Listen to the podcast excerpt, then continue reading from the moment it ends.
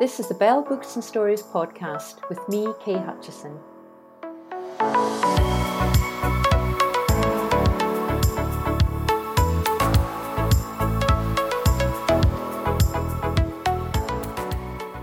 Welcome. You're listening to the Belle Media podcast, and I'm your host, Kay Hutchison. In this episode, I'm speaking to multiple award winning Scottish composer John Lunn about his soundtrack work in TV and film, and in particular his music for the globally successful Downton Abbey. And although he's best known for the beautiful theme tune used on both the film and the long running and much loved TV series, he has in fact been responsible for the soundtracks of many other important series, including Shetland, Grantchester, Bleak House, The Last Kingdom, Little Dorrit, and Belgravia, for which he created sound worlds that are both unique and memorable. A musician myself, I'm keen to find out how John came to follow a career as a composer and how he works when he creates music for the screen, and of course, what it's like working with Julian Fellowes. John released his songbook, Music from the Motion Picture of Downton Abbey, earlier this year. Hi, John. I'm looking forward to having an insight into your work and maybe a sense of your wider outlook in life too. It's great to have you on the podcast. Welcome. It's a pleasure.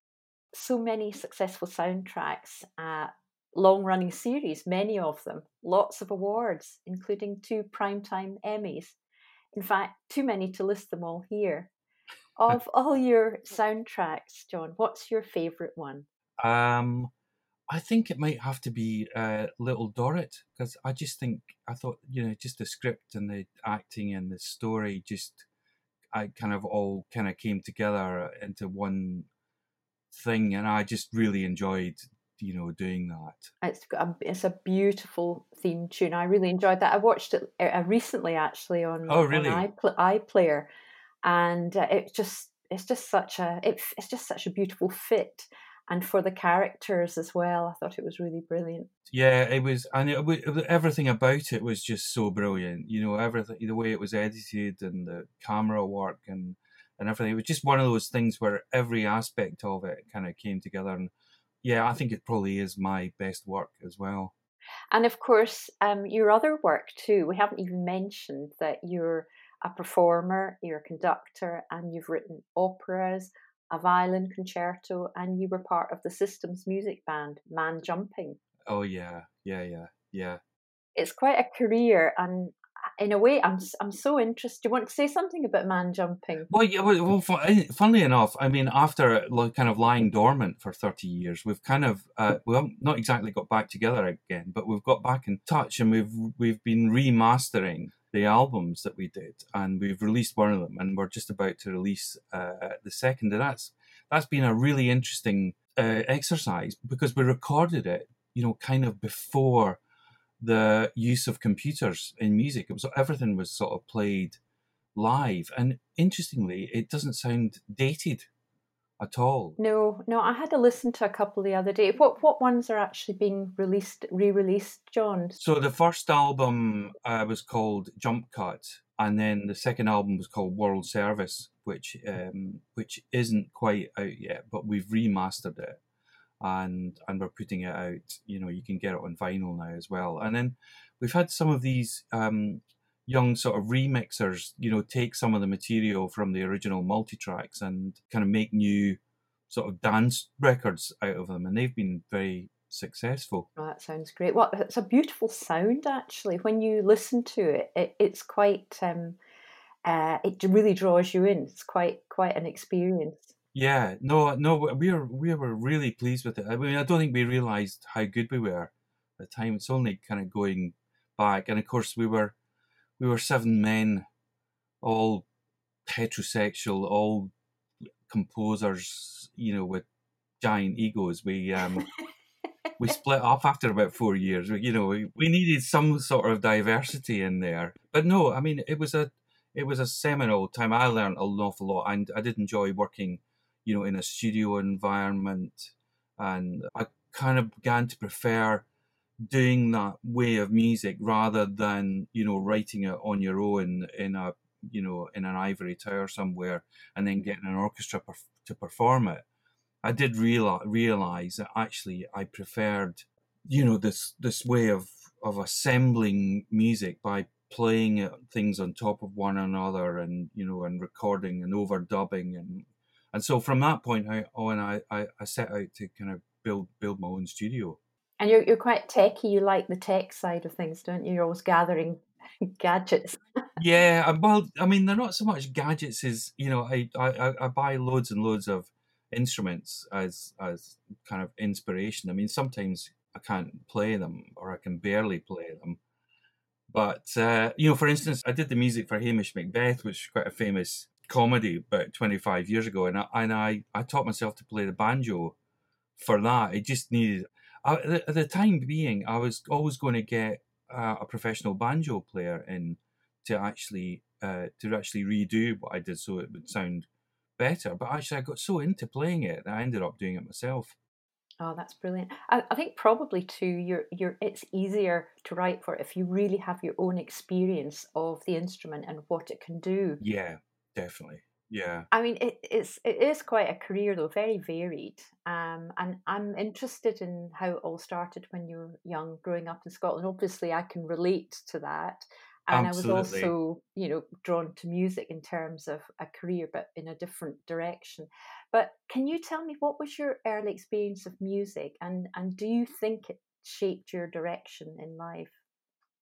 Uh, yeah, but yeah, no, I mean it definitely did. I mean, my father had been an amateur sax player in a jazz band before I was born, but even um, as I was growing up, he still used to to play it, and um, he was also a massive jazz fan, so there was a lot of jazz in the house. And then by the time I was about 12 or 13, I was really obsessed with music. And I had a brief flirtation with, you know, progressive rock music like Deep Purple and Led Zeppelin. And I was gradually getting more and more obsessed with it. And then I saw Paul Tortelier playing a Beethoven cello sonata on the television. I think it was about 13 by this time. And I it just clicked I, I just thought, oh my God, that just sounds so fantastic. So I went along to school the next day and asked if I could learn to play the cello. And they didn't have any vacancies for the cello, but they did have for double bass.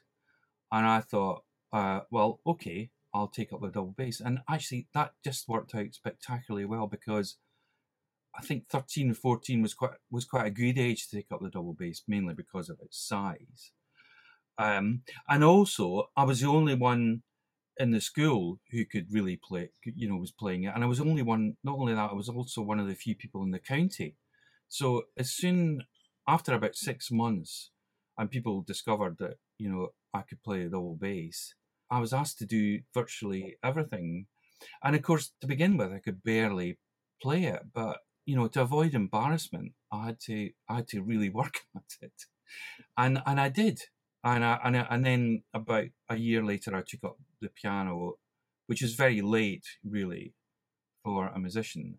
And I and I was completely obsessed with it, and uh, and nobody had to tell me to practice. I just used to come home from school, you know, and I was straight, you know, straight down to the piano. Uh, and were the, you making things up then, John, or was it learning? Not really. You know, I mean, we the the school. I went to Stirling High School, and um, it, it was a really good school, and the music department was very was really pretty comprehensive. But music education in those days was was all about what people had written. You know, there was this there was almost this sort of feeling that the the best music in the world had already been written, and we were there just to learn how, you know, to how to re- to play it really, you know, and understand it. Um, it wasn't really till I went to Glasgow University that that concept dispelled.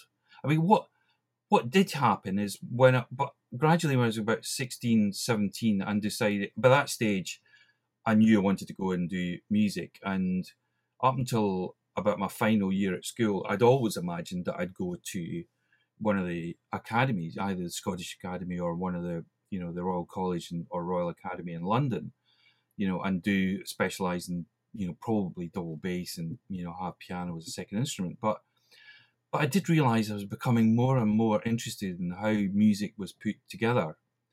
And my my head music at Stirling High suggested, said, well, what, you know, why don't you go to university? You can get the best of both worlds. You can, you know, you could, you could learn, you could keep your instruments going, and you know, and actually learn, you know, properly about how you know, how music is put together, and and and that's what happened. I and I applied for Edinburgh and Glasgow and got into both of them. Um, I, I ended up going to Glasgow, which is which is a great place to do music. It was a great it was a great place. To, it was a, just such a good course. I mean, I, I I just learned you know so much there. There's so many different things, and and also there there there there was that the feeling that you know that modern music or composing was still you know an important part. Yeah. Um. Um and so so that was that was a very very good move yeah and what is there a composer or a musician who you think particularly influenced the direction that you took I th- I can't really think of any one person to be honest. It's, yeah, it sounds to me as if you were absorbing, like a sponge, you're absorbing Absolutely. all these different uh, styles, and yeah. maybe that is what you have to do for what you what you ended up doing because you you have to be able to be quite um, malleable in terms of styles and um, to reflect the subject matter that you're trying to to write music for. Yeah, I mean, because quite often when people approach you to say, "Can you write music for my film?" they they don't know what they want. They don't know. They don't know really know what's going to work for it, and so so you have to be really really you know flexible. I mean, there's a couple of things I've done where it started out they wanted a kind of like a jazz score but actually in the end that just didn't it didn't work because it just didn't tell the story. So we had to go off and try something you know completely different. So you do have to be very very flexible. So just talking about pitching or choosing projects obviously um, everyone knows downton abbey and its theme tune such a beautiful um, memorable it's evocative sound. Can you explain how that particular um, engagement came about? Yeah, the company that was making it, Carnival, I'd been doing a lot of work for, and the guy who ran the company, a guy called Gareth Neame, had also been one of the executive directors at the BBC when I was doing Little Dorrit, Little Dorrit. And, yeah, and Bleak House. And he'd moved on from the BBC, and he was doing this, you know, show called Downton Abbey, and and he phoned me up and asked me, you know, would I be interested? And um, you know, I said yes. And they, I think they'd already filmed the first episode, and we met up and we talked about it, and uh, and then they offered me the job. Um, and at the time, I remember thinking, well, if this is, you know, if it works out as well as Bleak House and Little Dorrit, I'll be, I'll be very, very happy. Um, and it, but of course, it would be turned out to be phenomenally successful. But to be brutally honest, nobody had any idea. Um, I mean, I thought it was. I did think it was good at the time, and it, and it was the first episode was really very well directed. It was really very very clear. First episodes are always a bit of a problem, especially for a run, you know, a long running TV series, because there's quite a lot of characters to, to introduce um, plus, you've got to hook people in with some kind of storyline as well, and it did that. It did that spectacularly well. Although I have to say, the first ten minutes of the very first episode of Downton Abbey is basically all music. So, so listen, what actually happened? Did you did you see some of the film and actually immediately sort of think, oh, I, have got a feel for what this is like, or is it much slower process? It's like it's a slower process than that. I mean, I don't like to work away from looking at the picture, so there will have got to a process where we call the locked, where the picture is locked, i.e., the pictures themselves aren't going to change. The episode is there. All that's going to change now is basically sound. So, and I I work you know, by looking at the at the video over and over and over again and kind of improvising to it. And when you know when you're getting somewhere when it it sort of starts to take on the pictures start to take on a new meaning mm. that weren't really there before, and then that's when you know when you're you know right getting track. on the right track. And and the theme tune um, really came from the the very very first episode. In the very first five minutes was there was no title sequence actually in the first episode. So it starts off with a train. So you know, I you know, that was just kind of like the energy of the train.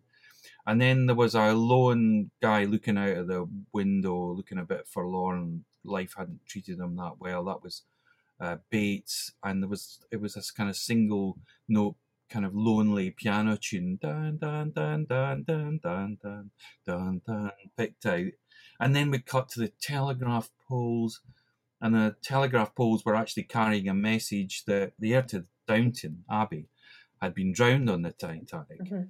And um, of course, the audience don't know any of this at all, but the music is sort of imbuing these things with a significance that you probably might not notice if it hadn't been there.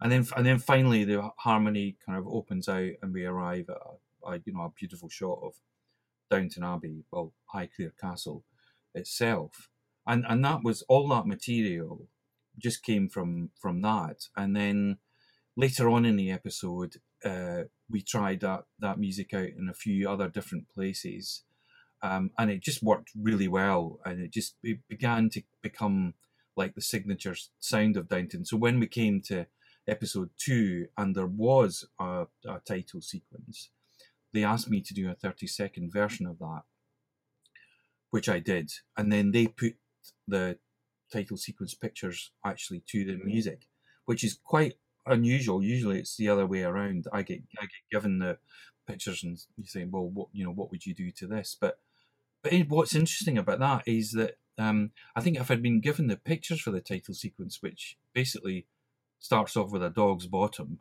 you know, and then somebody dusting a chandelier, you know, I'd probably have written complete, completely different music.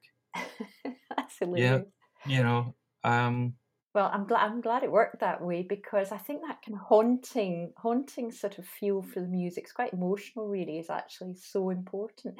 Uh, so, could we hear you playing some, John? That would be really nice if you could. I'll play the theme tune. That would be lovely.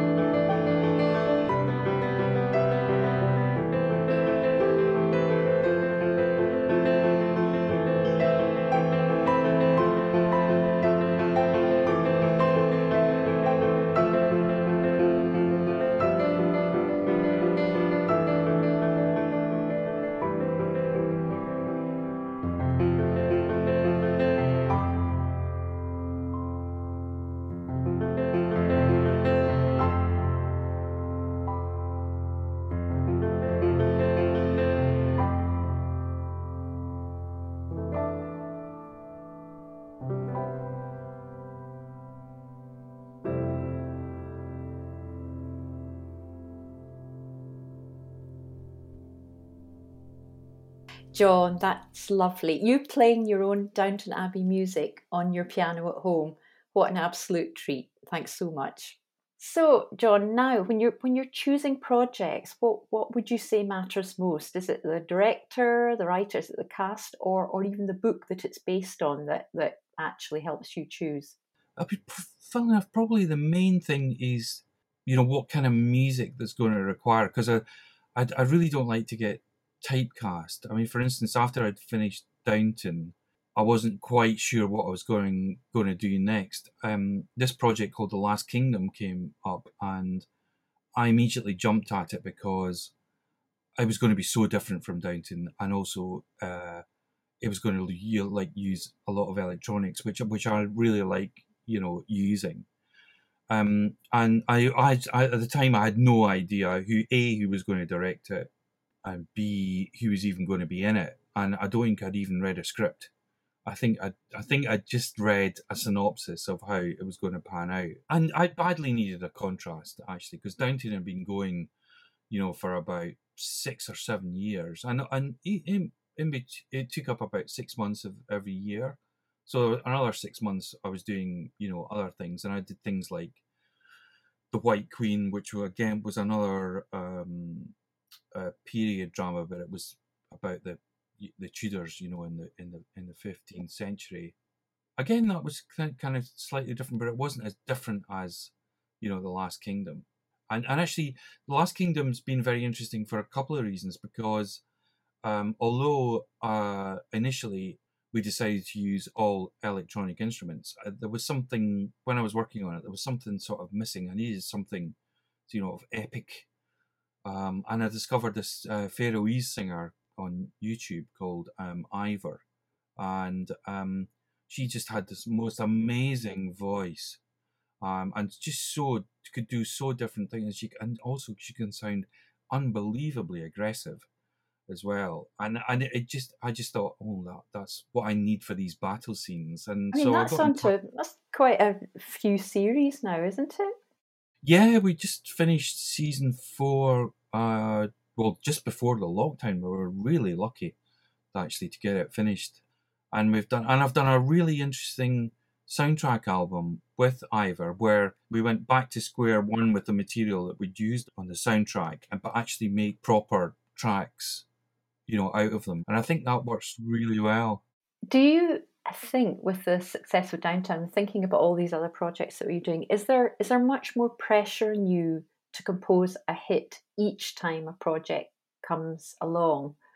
Um, do you always sort of feel, oh, this has got to be another big success? Um, no, because I don't think the success of something is really dependent on the music um, of a show. It's really dependent on, you know, well, how the whole thing and how the audience reacts to it. Um, I mean, of course, it's important to get the music right for the show, but I don't think you know, I don't, I don't think any producer in the right mind would go, well, that's, you know, the music's not going to be a massive hit, so we need to do something else. I, you, we just wouldn't think like that. So, um, in terms of um, the process when you're brought on board, you've kind of said something about the fact that you're often given quite free rein, because I'm, I'm assuming a lot of people who are actually really into the, the kind of um, the visual style or maybe the, the book, adapting the book, they're really looking for you to to take a lead. But are you sometimes brought into production where someone has a very clear idea and you know that's been quite a, a tricky thing to navigate or do you I mean, you're you're so easy to work with. I'm sure you're you're actually very good collaborator. But what's your thoughts? I mean, that? one of the things you learn very, very early on is not to get too caught up and you know and too possessive of what you do. You know yourself. You know, it's a very it's a collaborative effort, and you know you have to work with the director or the producer or where the problems usually lie. And funnily enough, as you get more successful, these kind of disappear. Is that when you when you get a, a program that's got a lot of different people, you know, all with different opinions, and sometimes a Brit- British American collaborations can be a bit like that, where you've got both executives in Britain and ones in America, and and they've all got a different opinion of what the music should be like, and, and what works for their markets as well. Yeah, I mean that can that that can have an aspect on it. But how do you deal with that then, John? How did you deal with that? I just, you know, I just, I just knuckled down and and uh, you know, and took took everybody's notes on board, and and you know, there's a fair bit of a politics going, you know, going on, um, which you learn quite quickly. You know, you learn to immediately take on, you know, somebody's suggestion and pretend that you've taken it on board, you know, and then and then and then and then play them exactly the same thing back again. And then yeah, isn't isn't that that is interesting because I, I think this behind the scenes thing is is so important to actually making projects a success. And when I've seen you in in other interviews, you're actually quite a strong character, John. So you've got a soft voice, but you're quite a you know oh, you, nice. you know your stuff, and you won't you're not a pushover. But I, I think that negotiation that goes on um, is very very important to get to get a good result for everyone and I, I, think it comes across and you were sort of saying you knuckle down that to me is very much a, a sort of scottish thing you know sort of just get down to the work and yeah. keep your head down go, don't get too distracted by the politics uh, but also to be fair i think if there's been very few times where I've gone right. Oh, that that's really good. That is so working for it. There's been very few times where where I've actually come across anybody who disagrees. Um, it's usually really obvious if something is working well, and and sometimes the most problematic projects are actually ones that have got problems anyway. You mm-hmm. know, there's yes. been a problem Other with the problems. script yeah other problems and you know and and they're hoping that the you know the music's kind of always the last thing that goes on so it's almost sometimes the last chance to repair anything that's not really working and and and sometimes you will get asked to you know maybe make something more try and make something more emotional than than is actually coming across on the screen and and that that kind of have its own uh, difficulties yes that that's so interesting john but of course as you get further on in your career, you know, you you deal with fewer and fewer dud projects. Yes, so yes. Kind of, so it gets you're you're you're, you're going easier. upwards. Yes, aye, yeah. Um, one thing that I was, uh, I'm always thinking when I'm, because uh, when when I, because I'm a musician, when I look at dramas, I'm always very very aware of the music, but I, I've always wondered whether you know the opening titles and the music set the tone for what's to follow. Once you've solved that, is the excitement of composing that really key piece that's that's all in its own without anything else? Is it replaced by something that's more about the mechanics of the music and underscoring the acting and the action, or is is it a different kind of excitement that you get? Well, funnily enough, I mean the, the the example of Downton that I gave you was was actually quite rare in that um, what I do normally is I normally work my way through an episode um, and get a feel for it. And then by the end of the first episode, or maybe even the second episode, the title music will actually be screaming at me. It'll be saying, "It's got to be me. It's got to be me," because and I and that's what I always say to you know, don't worry about the title music for the beginning because it'll come you know, from working on the show itself. And for instance, I don't know if you know Shetland, but yeah, that's what happened. Shetland. But that's what happened with, with Shetland. I mean, at the beginning, um, uh, I I think it's fair to say they weren't entirely sure quite what Shetland was going to be. It was it was a very dark story, but there was also comic elements to it, and the, there was a sort of title sequence in the pilot that was you know beautiful shots of Shetland and, and everything that. And then for so for months I resisted doing some kind of tour, Scottish tourist board, yes, you know, a thing. You know, would have been fine, but it wouldn't really have told you kind of what the show was about. And then towards the end of the second episode, there was a um, sort of pagan ritual which goes on in Shetland called Up Helly which is where they burn a Viking boat. And although it's a kind of semi, it's a festival, and you know, and you know, it's, it's looks like good fun. There was a sort of dark undertow to it, and I wrote this piece of music for that very sequence, and that was at the end of episode two. And as soon as I'd written it, I went, "Oh, that's it. That's the That's title. it. You knew. That's it." Mm-hmm. Went back to the beginning of episode one, did a version of it, and, and everybody went, "Oh yeah, yeah, that's it." So it's it. There, you know, the the title sequence is not. It's not a thing you think of it being removed from the show itself. It, it's it's a direct you know, it, it comes out of working on it. As a as a writer myself, I'm often told that I should be writing, you know, X thousand words each day to practice and refine my skills. Oh, and yeah. the the reality is that I I tend to do great big chunks of writing and then I take a rest. But is it the same with musical composition? Do you feel you have to compose yeah. every day, or? I mean, I, pro- I probably do. You know, work every single day. Um, you know, maybe a Saturday or Sunday, you know, might I might only do two or three hours or something, but I probably work every day. Um, but you know, but to be honestly, uh, you know, there are days where I, I might have nothing to show. Mm-hmm. Yeah. Yes, indeed. But but at least you're you're in the flow. Can you? Uh, I'd love to get a little glimpse um, uh, for you know just what what is your setup like at, at home? Where do you know describe the equipment you have around you? What what sort of atmosphere is the room, the studio? Well, finally, I, I was going to take a break just after the lockdown started, but I was actually going to spend quite a lot of money extending the studio because it's in the basement of our house in southeast London, and my kids are now 23 and 25, but we've been here for about 17 years. Mm-hmm. But I oh, very settled in.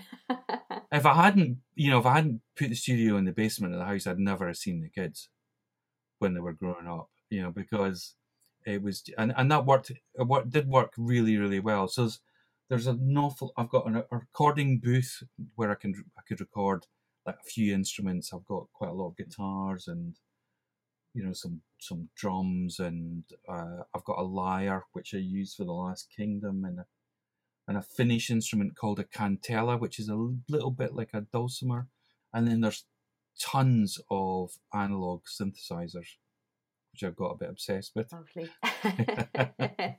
um, and I've also got a second studio um, up near Tower Bridge because one thing I did learn very early on was never to mix my own music because it's particularly for TV and film because you I end up making it too musical and and whereas I, I, I found somebody about 20 years ago who, who is a brilliant mixer and he so he mixes everything. So he comes here to my studio when it's ready to be done I've done as much as I possibly can.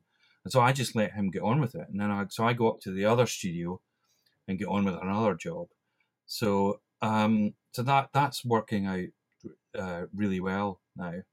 And do you have to have like a big un- uninterrupted a chunk of time to get into the flow of composing, or, or yeah. and, and, do you work late or early? What's your kind of routine? I mean, as I've got, I, I certainly when I first started out, I, I I did have this idea that I could you know try and do everything myself, which was a bit insane, and ended up you know, staying up all night occasionally. Mm. I, I can't do that anymore.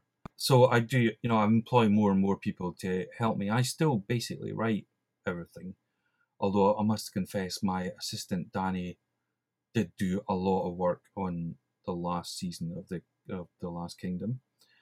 Um, but uh, nowadays, uh, the best music is written between sort of eight and midday. Yes, the morning. I think, yeah, morning. Yeah. And do you sometimes have, I mean, what do you do if you have challenges when writing to deadlines or, or maybe even just writing block? How, how do you deal with that? Uh, starting a new project, a completely new project, is always the scariest. You know, it's it's like for you just having a blank page.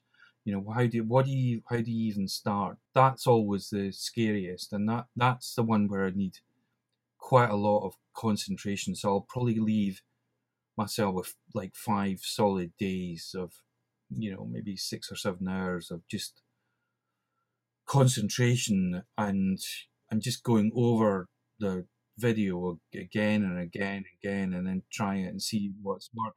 But then once you've got that, then then I can start working much much quicker.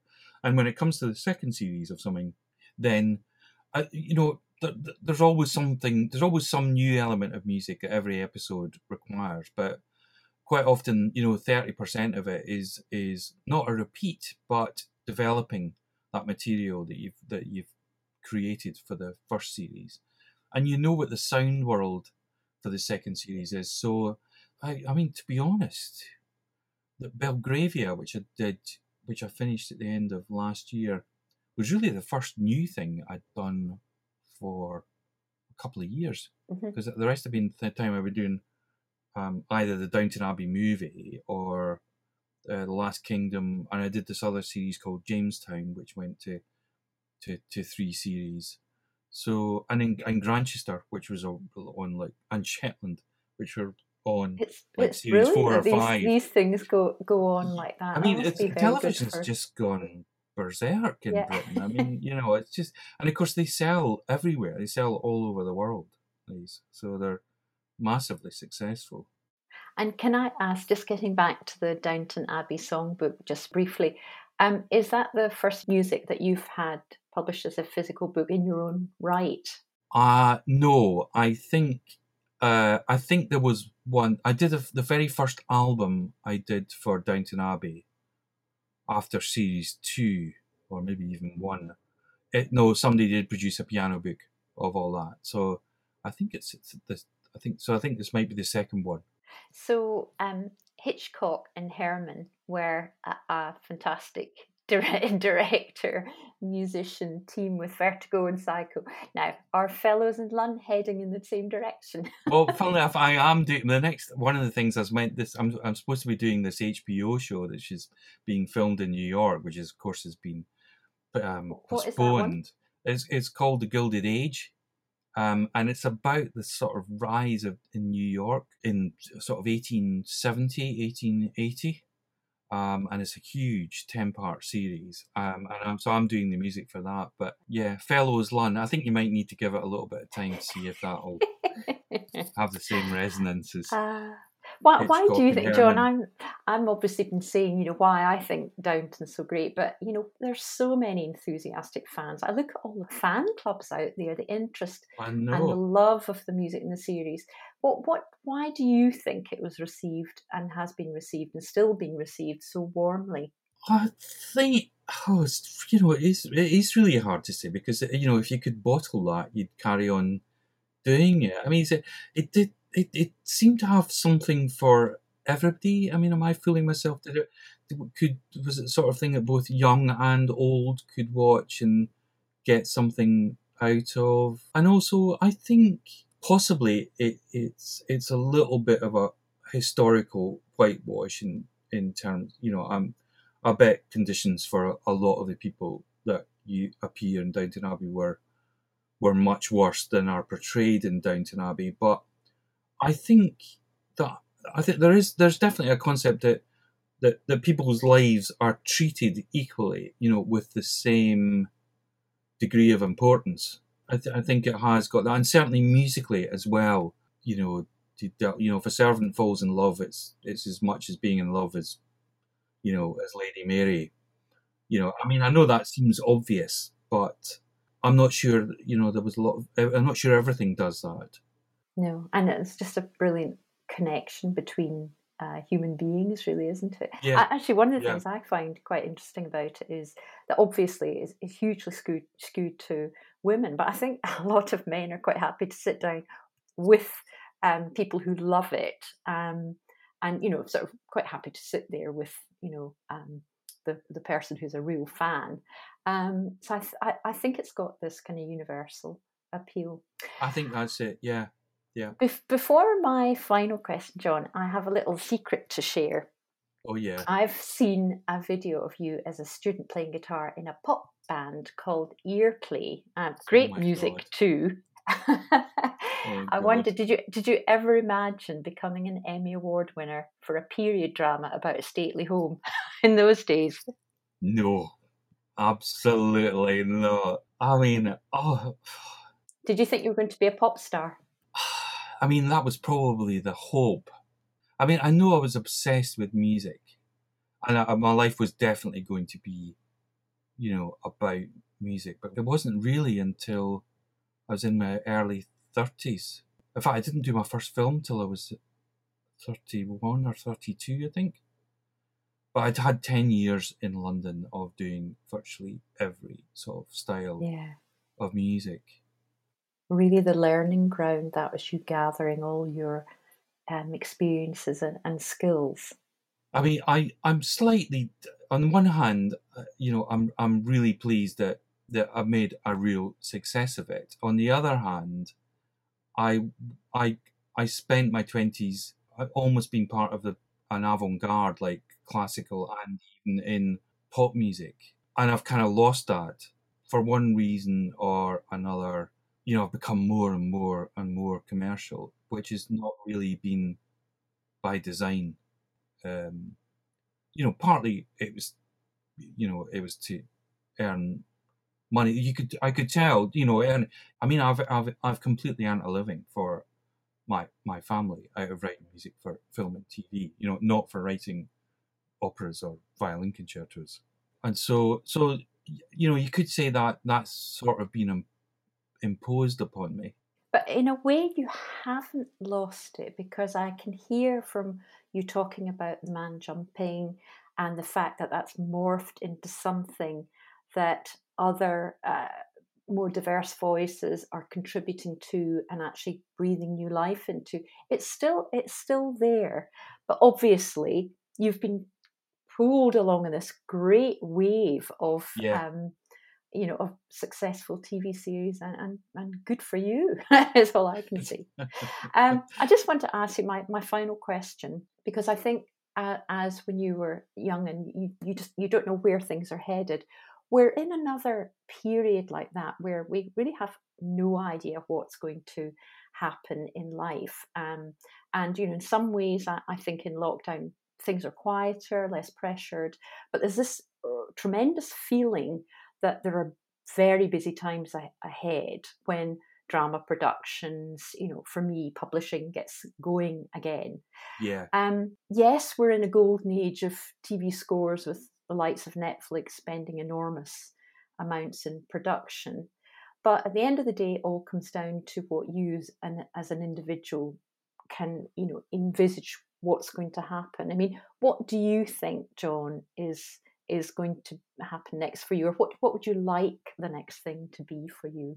Oh, I mean, that's a that's a really tricky one. I um, I mean, in terms of what direction music is going to to go in, I, I, I think it's still there's still an upward trajectory of just of the importance of music in film and TV. I mean, if anything, it's getting you know it's getting more and more important, and I think people are sort of recognizing that. How whether that in itself means that it affects the way that scripts are devised or storylines are even devised to kind of encompass music in some way it would be an interesting development. I haven't really seen signs of anything like that. I think one noticeable thing that I that's happened to me in terms of working in drama is that um, I've gone from writing lots of big tunes to begin with, and where to nowadays, you know, a lot of the music I write is psychological. It's about what's going on inside people's heads, and that's the yeah, and it's become even more and more of a storyline. Mm, yes, there's a real shift, isn't there? Yeah, because you know, even on period dramas, you would get in the past, like 20, 25 years ago, you'd have these, you know, big carriage drives or something where, you know, you'd need music to take you from A to B. I mean, I think partly because of budget, you know, those are harder and harder to film, so you don't get those anymore.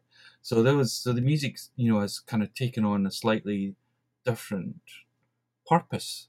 Mm-hmm. Um, and I really noticed that. And the first one where I really did notice that was uh, Bleak House, where uh, although it was a period drama set in 1820, the music was actually a bit like Friday the Thirteenth, because it was it was a true reflection of what was going on inside somebody's head. You know, it wasn't trying to be, it wasn't trying to put you in London in 1820.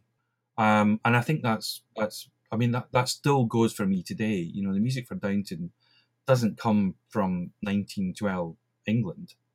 You know, it's actually much more a combination of possibly even Coldplay and Philip Glass. Yes. Oh, it's so funny you mentioned that. I was just listening to Coldplay this morning and Philip Glass, and that comes out from the the man uh, jump, man jumping music as well. Yeah, I can really right. see this, Yeah, and and I think that we we need music like that now because there's a lot of anxiety around. But I I, I think it's just to me it's such a, a key for bringing people together and actually make, yeah, making people feel better about yeah. things that are difficult, challenging times. Yeah, and also I, I, I like the I really like the breakdown of genre that's going on at the moment. I think it's, that's that's becoming you know really good. I think because for a while there was this kind of sort of belief that classical music was like at the pinnacle of achievement, and then you know pop music was somewhere you know down below. You know, I think that's you know utter nonsense. And you know, talking politically, if you look at the what's kind of slightly disgraceful about the Black Lives Matter progress is that really the last 120 years, music has been entirely about black music. You know, and even white composers like Stockhausen are almost, I think, a reaction to that. You know, without black music, we would we wouldn't have pop music. And I think, I mean, it, it seems shameful in a way that we're only now kind of getting to that stage where you know it's actually actively acknowledged. Well, John, that is all so interesting, fascinating, and and you did give me an insight in how you think about, about life as well as um, you know your your work in music. I certainly am looking forward to hearing what you're going to do next, and I think it will make me enjoy your music all the more, knowing you a little bit better through this Oh, uh, this podcast.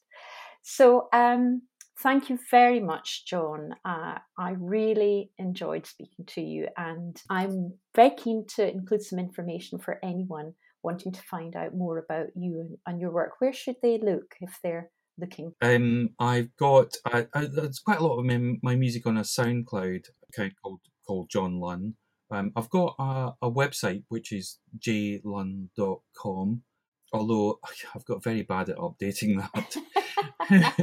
and uh, you know, and my my agent, um, Cool Music Limited, uh, they've got their website as well. There's a, there's a lot of information on there. That's great, and and there's obviously things on IMDb as well. So I Yeah, I will include some yeah. of those those uh, links with uh, the podcast when it's completed. So thank you again, John, and Thank you, Kay. re- really great to have you on. And also thank you to um, you for listening to the Belle Books and Stories podcast. Today's producer was Perrin Sledge, and I'm Kay Hutchison. Hope you'll join me next time. In the meantime, bye for now.